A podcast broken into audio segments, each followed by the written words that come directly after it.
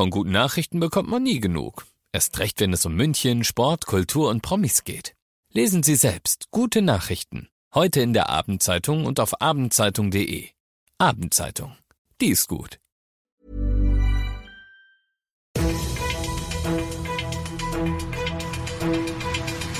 95 5 Charivari, das München Briefing, Münchens erster Nachrichtenpodcast.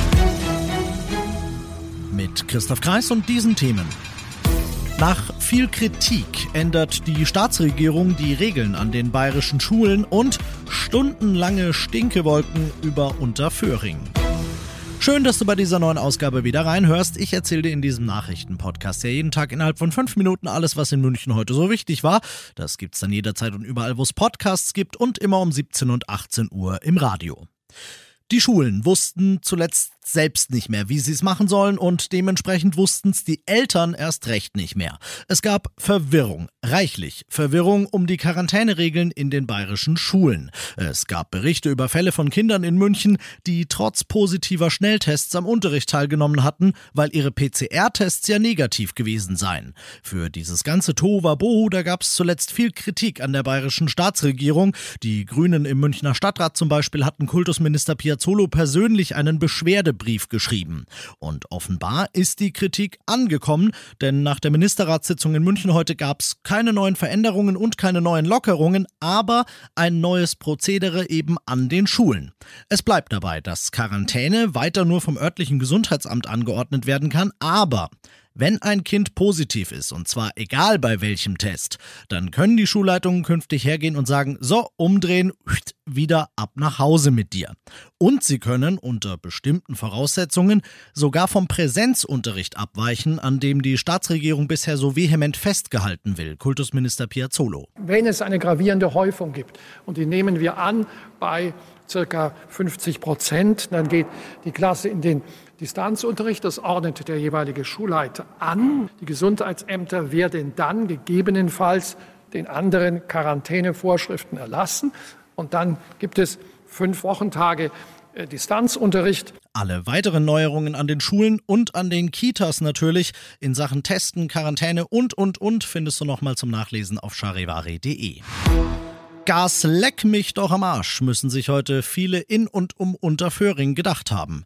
Stundenlang hing dort heute ein fieser, ein stechender Geruch in der Luft. Der Grund Ammoniak. Rund 1000 Liter des Gases waren am Heizkraftwerk Nord bei einem Ausladevorgang aus Versehen in ein Auffangbecken gekippt und der Gestank hat sich daraufhin dann über die Luft kilometerweit ausgebreitet.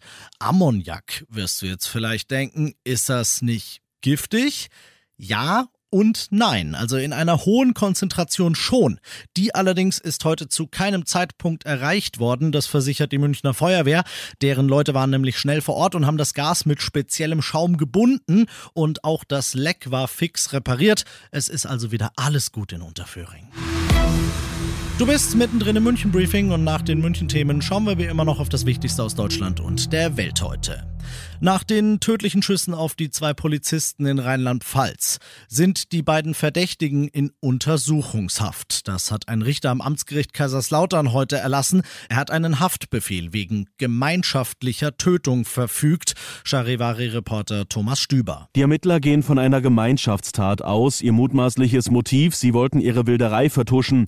Beide Tatverdächtigen sollen geschossen haben. Bei den Ermittlungen waren später unter anderem eine Schrotflinte und ein Jagdgewehr sichergestellt sichergestellt worden, die möglichen Tatwaffen.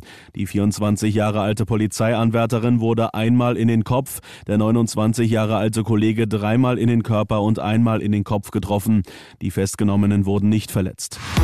Erstmal trifft er mit dem ungarischen Regierungschef Viktor Orban einen anderen, äh, äh, lupenreinen Demokraten, aber danach, und das kommt überraschend, will sich Russlands Präsident Putin heute in Sachen Ukraine-Konflikt auf einer Pressekonferenz tatsächlich den Fragen von Journalisten stellen. Aus Moskau berichtet Charivari-Korrespondent Ulf Mauder. Während im Westen weiter von einer russischen Kriegsgefahr die Rede ist, zeigt sich Putin hier in Moskau betont gelassen. Mit einem Lachen empfing er im Kreml Ungarns Regierungschef. Viktor Orban weilt als erster Vertreter eines NATO- und EU-Landes in der aktuellen Krise in Moskau. Zwar weist Moskau inzwischen täglich Vorwürfe des Westens zu Kriegsplänen gegen die Ukraine zurück. Mit Spannung wird aber erwartet, wie sich Putin heute erstmals selbst zur Kriegsgefahr in Europa äußert. Und das noch zum Schluss. Heute Morgen hat er schon und heute Abend könnte er wieder für Chaos auf den Straßen sorgen, genau der Schnee. Nicht alle heutigen Münchner Rutschpartien sind aber unerfreulicher Natur gewesen. Ich sage nur Tierpark Hellerbrunn. Eisbären, die im Schnee schlittern. Ich sag dir, süßer geht's nicht. Ab in die Charivari Insta-Story mit dir, aber erstmal nach Hause. Ich bin Christoph Kreis, mach dir einen schönen Feierabend. 95.5 Charivari, das München Briefing, Münchens erster Nachrichtenpodcast. Die Themen des Tages aus München gibt es jeden Tag neu in diesem Podcast. Um 17 und 18 Uhr im Radio und überall da, wo es Podcasts gibt, sowie auf charivari.de.